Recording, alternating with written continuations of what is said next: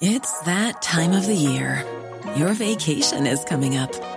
You can already hear the beach waves, feel the warm breeze, relax, and think about work. You really, really want it all to work out while you're away. Monday.com gives you and the team that peace of mind. When all work is on one platform and everyone's in sync, things just flow wherever you are. Tap the banner to go to Monday.com.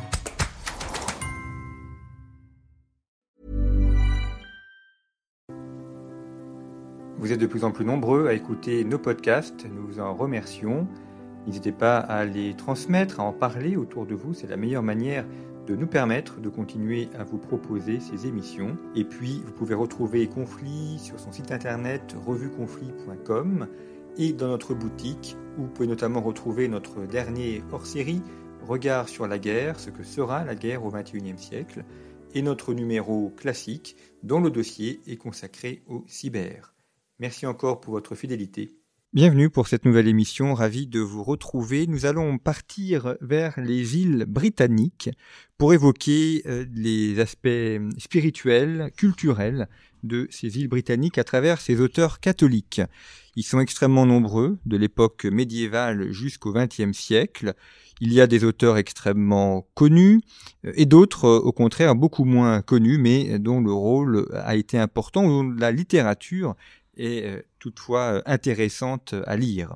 Et pour évoquer ces auteurs catholiques des îles britanniques, je reçois cette semaine Jean Duchesne. Bonjour. Bonjour. Merci beaucoup d'avoir accepté notre invitation. Vous êtes professeur honoraire de, de chaire supérieure. Vous avez longtemps enseigné en, en Cagne et euh, vous venez de participer à la publication d'un dictionnaire collectif euh, dont la, la, direction a été confiée à Gérard Roquemar, qui s'intitule Dictionnaire des auteurs catholiques des îles britanniques, qui publie aux éditions du Cerf, où l'on retrouve donc un, très grand nombre d'auteurs de l'époque médiévale jusqu'au XXe siècle.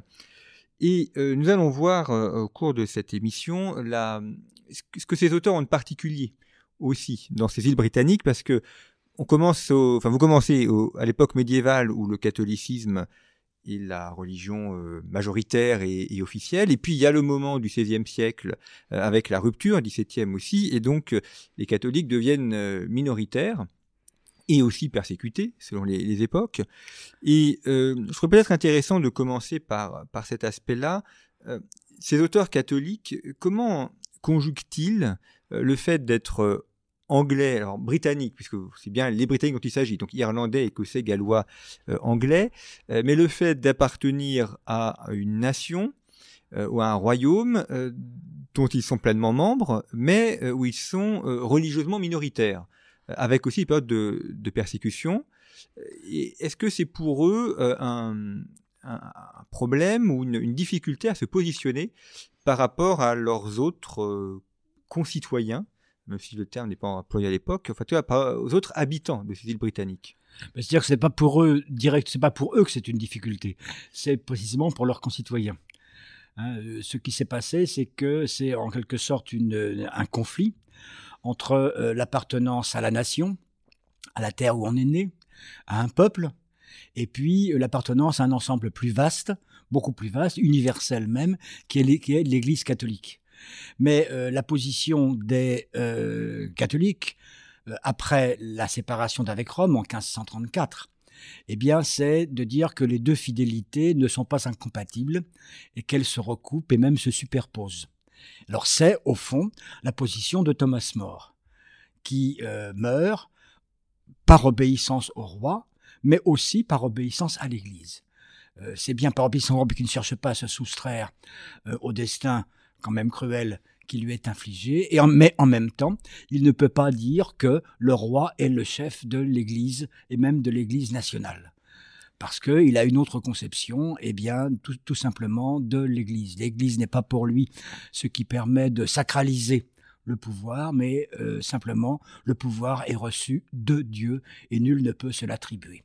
Alors c'est cette, cette euh, cette, différence, cette difficulté à, disons, à concilier, même à superposer des appartenances, qui est, euh, je crois, une difficulté plus encore pour l'ensemble de la population que pour euh, les catholiques qui en sont la victime dans la mesure où la compréhension tourne au rejet et à la, persécution.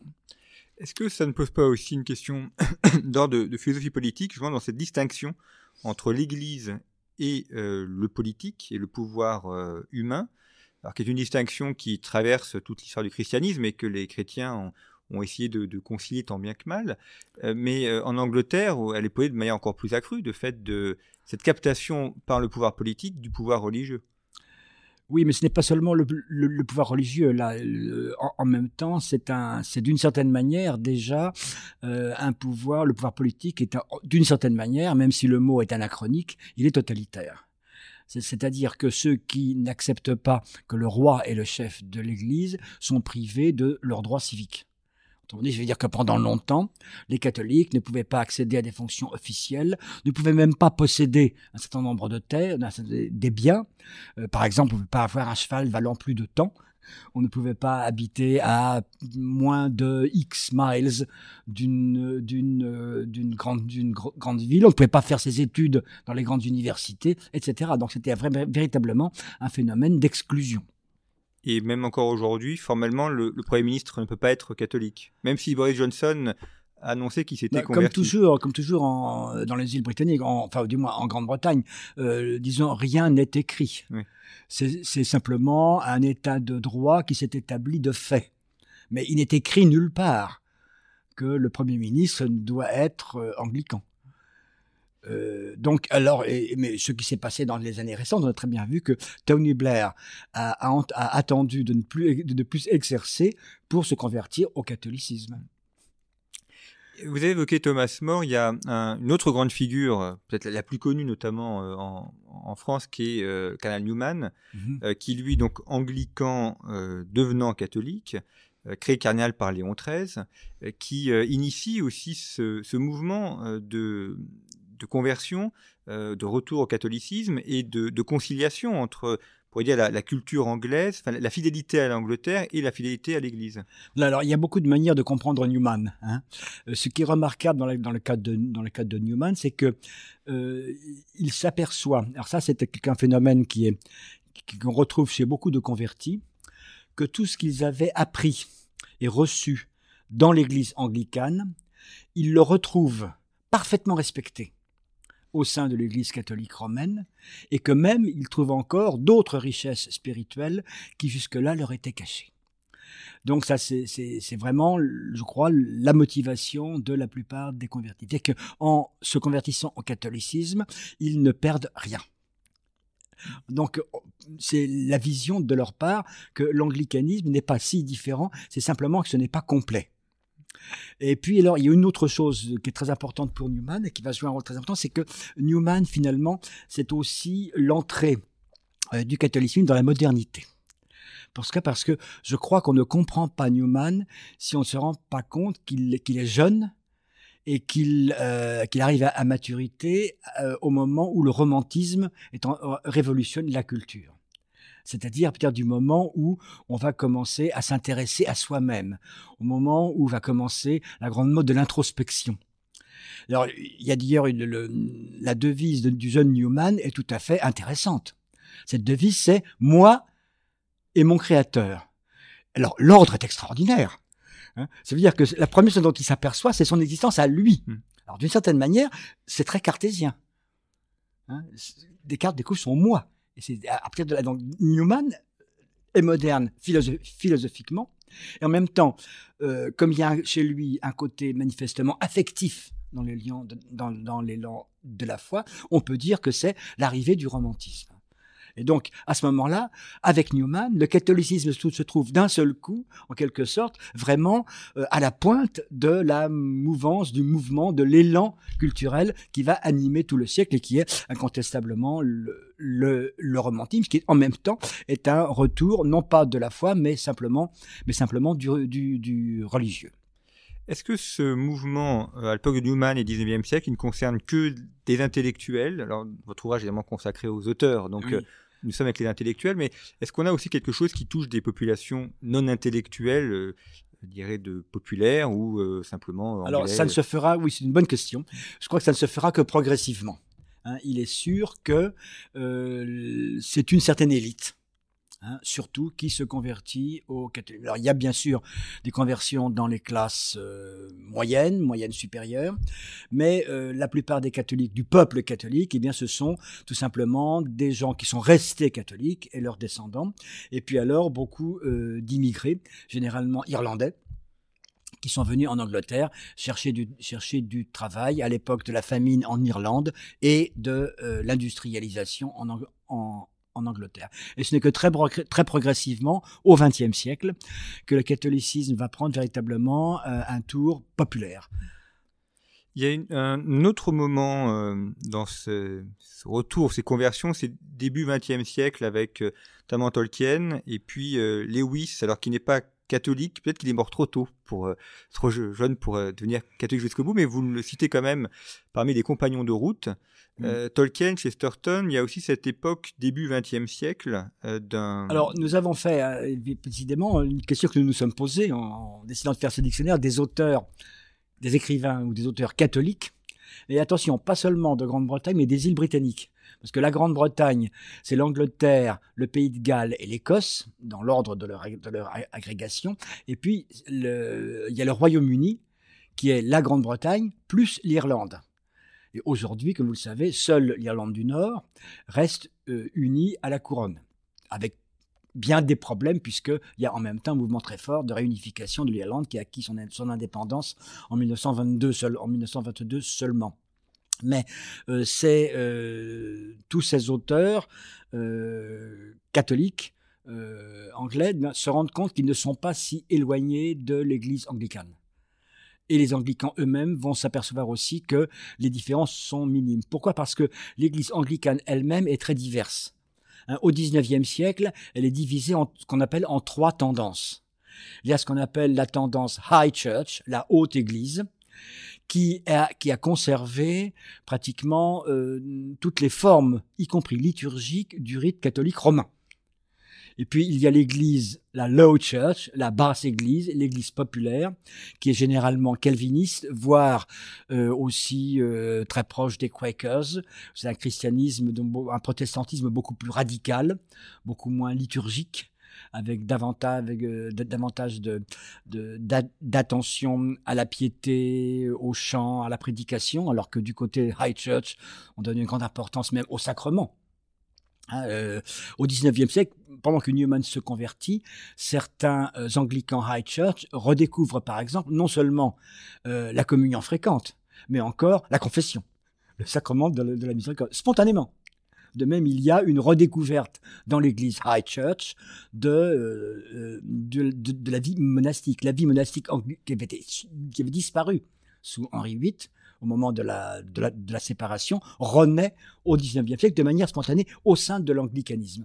Donc euh, l'idée, c'est que euh, les ponts, n'ont, même s'ils ont été coupés en raison des circonstances et pour des raisons politiques, euh, au niveau spirituel, les ponts n'ont jamais été vraiment coupés. Alors c'est ce qui fait que, disons, quelqu'un comme C.S. Lewis, mais on pourrait aussi parler de T.S. Eliot, euh, ou encore donc de, de, Dame, de Dame Agatha Christie. Plus près de nous est notre contemporain, Sir Michael Edwards, qui a été élu à l'Académie la, française. il reste anglican.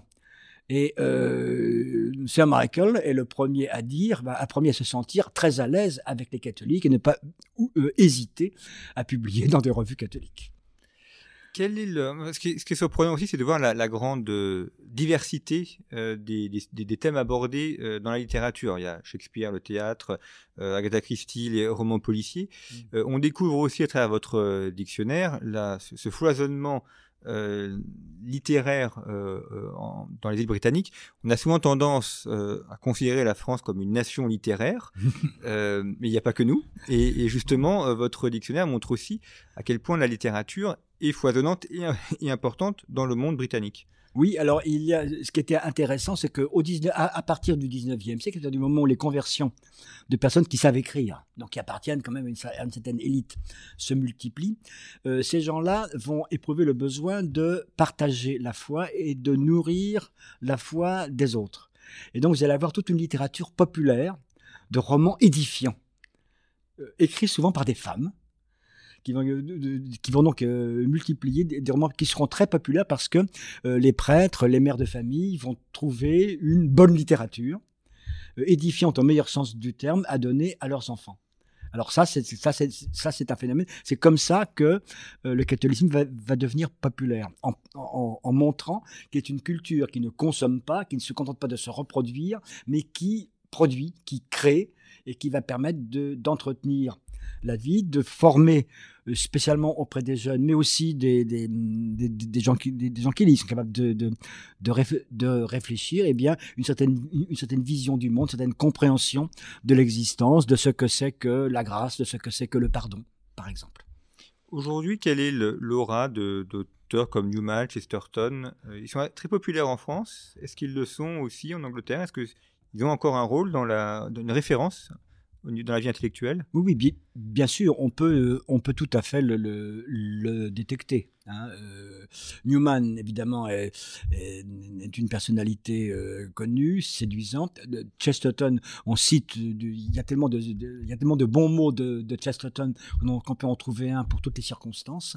Et donc, les, les journalistes, la presse catholique, était, qui, qui, demeure vigoureuse, ne, ne, ne s'en prive pas. Et véritablement, ce sont des figures. Comme restent aussi des figures euh, plus ambiguës moins directement apologétiques, que sont par exemple euh, Graham Greene ou euh, plus près de nous David Lodge qui sont des, romanciers, à, succès, qui font, qui font de, très gros tirages. pour aussi citer Muriel, Muriel Spark. Mais il est clair que euh, il y a dans la littérature, enfin, on perçoit très bien dans la culture que la qualité catholique donne une certaine sensibilité, une certaine perception euh, disons, au mystère et même au tragique de, euh, de l'existence. L'avantage de l'anglais, c'est le ici du, monde anglophone qui est extrêmement vaste. Est-ce que ces auteurs britanniques ont, une influence aussi en, aux États-Unis, en Australie, sur, la, euh, sur les écrivains américains, ou est-ce qu'il y a un cloisonnement chaque côté de l'Atlantique? Non, non, il n'y a pas de, cloisonnement. Tous les, tous les auteurs, la plupart des grands auteurs britanniques sont invités aux États-Unis. Le, premier, un exemple, parce qu'on ne pense pas qu'il était catholique, mais il l'était. C'était Oscar Wilde. Euh, une partie de la carrière d'Oscar Wilde, sa célébrité, vient de ce qu'il est invité aux États-Unis et qui fait un malheur. Alors, je crois que euh, euh, pour, les lecteurs français, en gros, on peut considérer Oscar Wilde comme une espèce de Verlaine anglais. Alors la différence, c'est que il a fait du théâtre, il avait un don aussi pour le théâtre et pour le, et pour le roman que n'avait pas Verlaine, qui était surtout et essentiellement poète. Euh, c'est quelqu'un qui a mené une vie, disons, d'une moralité qui n'est pas exemplaire, mais en même temps, c'est quelqu'un qui, très profondément, restait catholique. Et c'est ce qui, et c'est ce qui apparaît alors, dans des poèmes tout à fait touchants et qu'on peut très bien lire pour sa dévotion personnelle d'Oscar Wilde sur, euh, sur, sur la Vierge Marie, sur euh, sa première messe, sur euh, la miséricorde de Dieu, etc. Il y a un texte sur la Vierge Marie. Un texte de Wilde qui est un de ses plus, enfin, celui qui a écrit à la fin de sa vie la, balade de la geôle de, de Reading, ce qui n'est peut-être pas le, plus connu, mais qui retrace aussi sa, sa conversion en prison, sa demande de pardon aussi voilà. par rapport au malheur qu'il a pu causer à son épouse et ses enfants. Oui. C'est un très beau texte, enfin, très, très émouvant, oui, oui. d'un prisonnier dans une plus une prison extrêmement rude. On, on, a des, des, auteurs, de grands auteurs, je, les rapproche, hein, mm. Verlaine et Wilde, qui, dont l'un et l'autre la vie est un échec lamentable, et qui pourtant, jusqu'au bout, continuent non seulement d'avoir la foi, mais encore d'espérer être pardonnés. Et cela les rend capables de pardonner eux-mêmes. Il y a là quelque chose qui est extrêmement touchant. Alors un autre auteur euh, qui, qui, a là une, aura très grande, notamment grâce à ses films, euh, c'est Tolkien et le Seigneur des Anneaux. Euh, c'est une, une, littérature un peu particulière, on, enfin ce qu'on appelle dans la fantaisie, mais vous, direz si c'est adapté ou pas à, son œuvre. mais ce qui est aussi intéressant chez Tolkien, c'est que c'est pas un, un, écrivain de direct, c'est d'abord un professeur de, de, à l'université qui met qui met ses connaissances de la littérature médiévale euh, au service d'une œuvre littéraire. C'est-à-dire que plus que la, littérature médiévale, il me semble que l'œuvre de, Tolkien est celle avant tout d'un linguiste.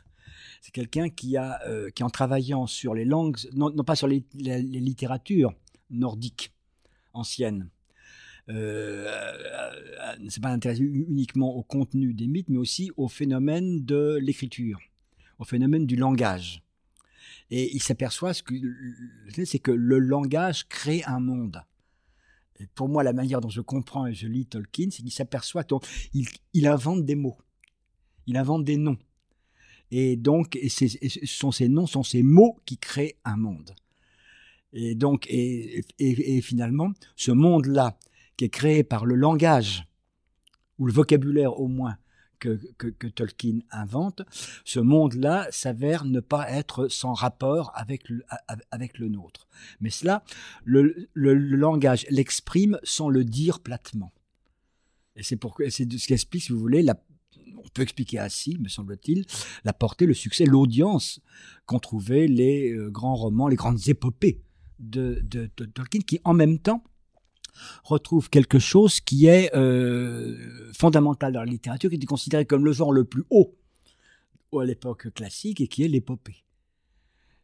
Comme Homère ou comme euh, la... Bah, Homère, la... Homère, la chanson de Roland, la divine comédie, etc.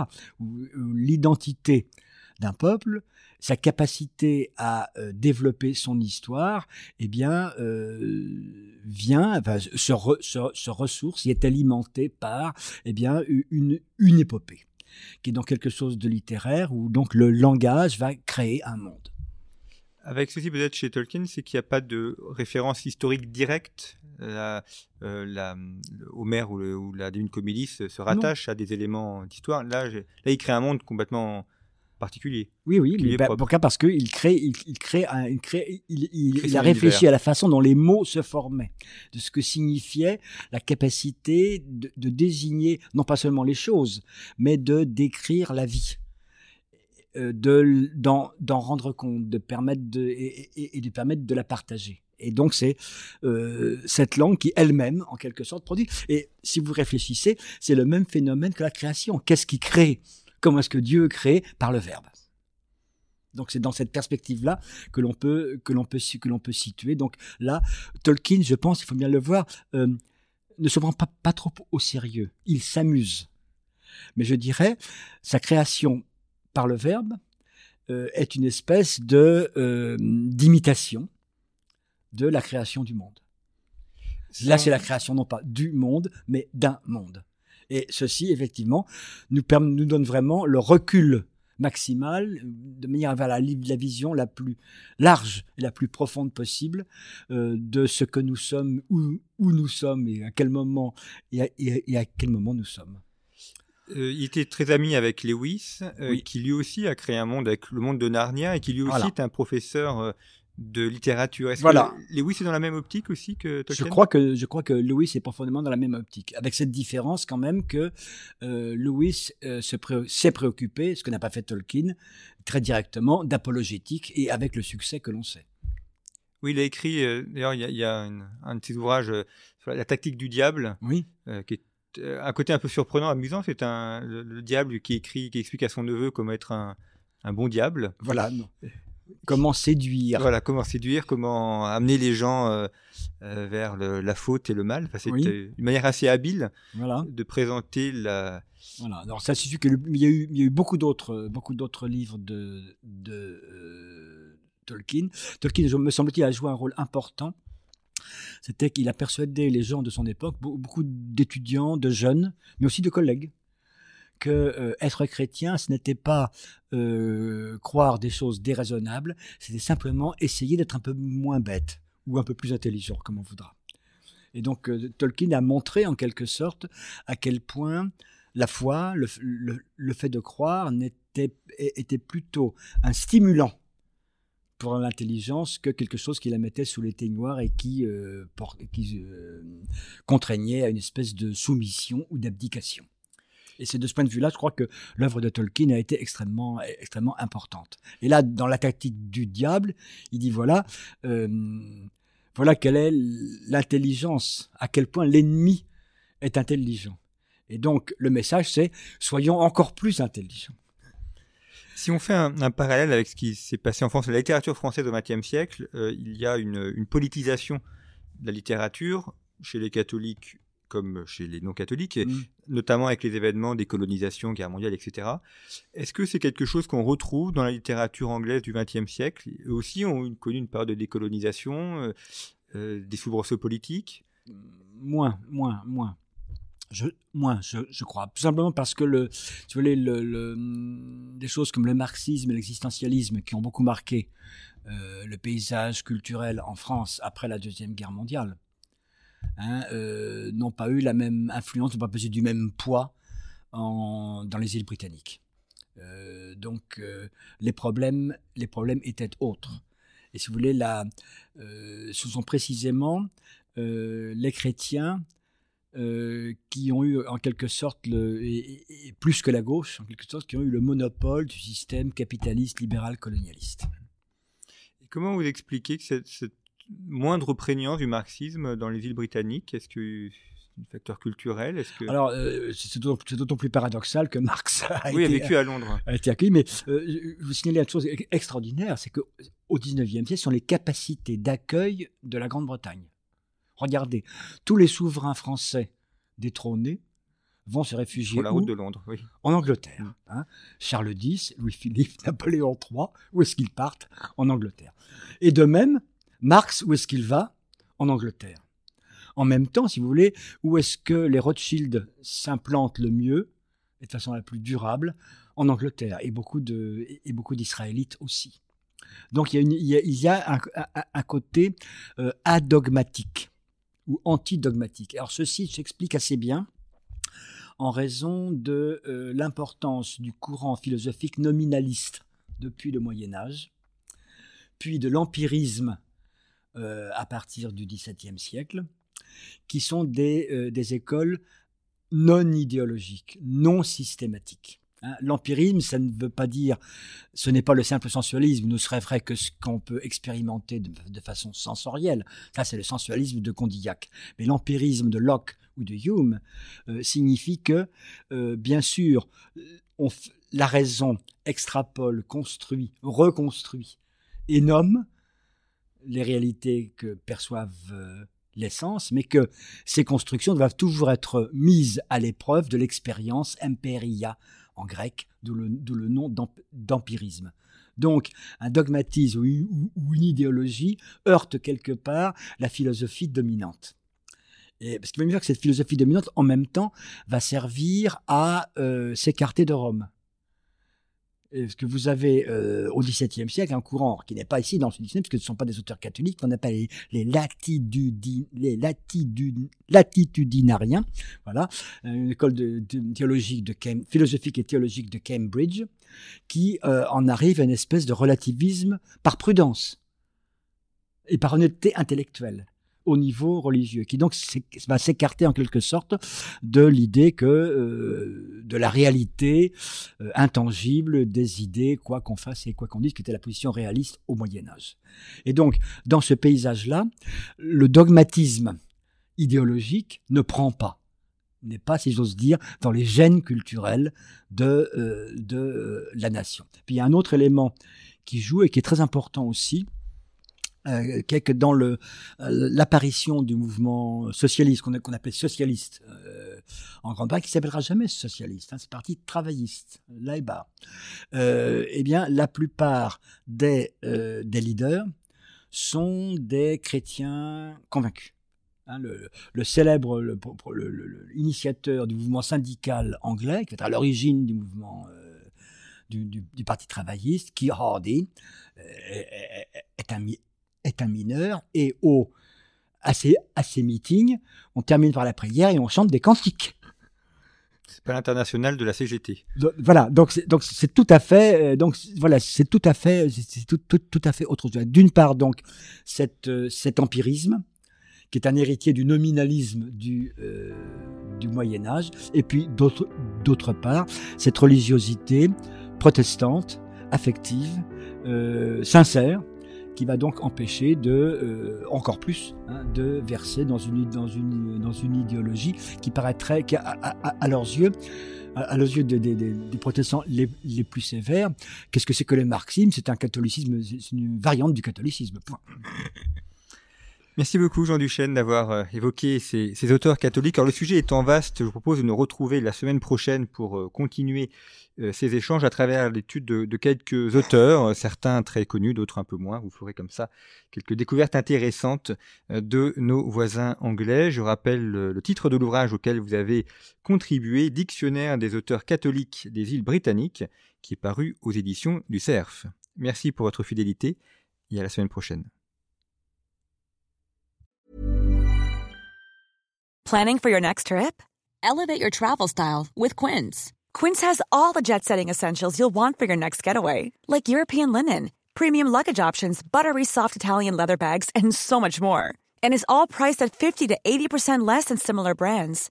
Plus, Quince only works with factories that use safe and ethical manufacturing practices.